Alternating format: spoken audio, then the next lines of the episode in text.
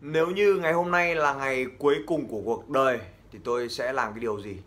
Đó là một cái câu hỏi mà trước đây khi tôi tham gia vào những cái chương trình đào tạo, thì tôi đã được, đã bị đặt ra rất là nhiều lần là nếu như mà tôi chỉ còn sống được một ngày hoặc là một tháng nữa, thì tôi sẽ làm cái điều gì? Và khi mà tôi làm bài tập này thì tôi cũng viết ra rất là nhiều những cái thứ khác nhau.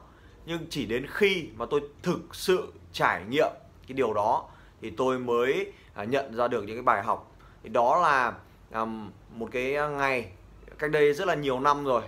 Khi đó à, là một cái trời thời tiết mùa hè rất là nóng. Và lúc đó thì tôi đang ngồi uống trà đá ở ven đường với một cái vài cái người đồng nghiệp của mình. Lúc đó thì tôi đang đi làm thuê. Và rồi khi mà ngồi như vậy thì tôi phát hiện ra rằng họng của tôi bỗng nhiên bị vướng ở trong họng.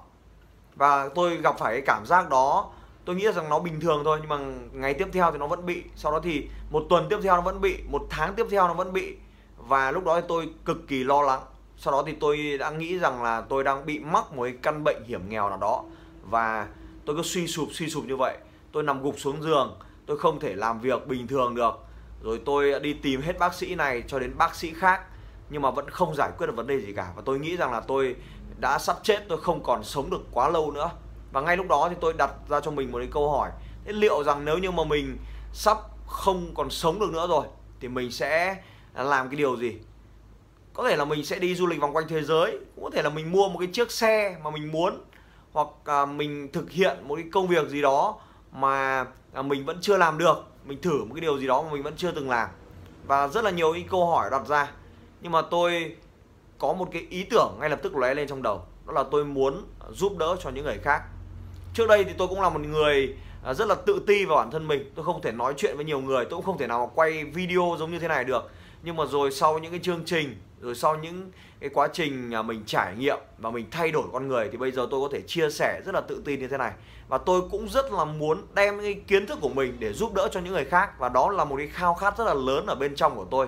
Và ngay lập tức, khi tôi nhận ra cái điều đó, tôi nhận ra cái việc là tôi muốn chia sẻ, tôi muốn giúp đỡ cho những người khác thay đổi, thì tôi đã xin nghỉ việc và tôi liên hệ với một cái anh bạn của tôi và tôi nói rằng là này, mày có muốn là làm cái công việc là đào tạo và giúp đỡ cho những người khác không? Và từ cái thời điểm đó trở đi thì tôi bắt đầu với cái nghề nghiệp là chia sẻ kiến thức và giúp đỡ cho những người khác.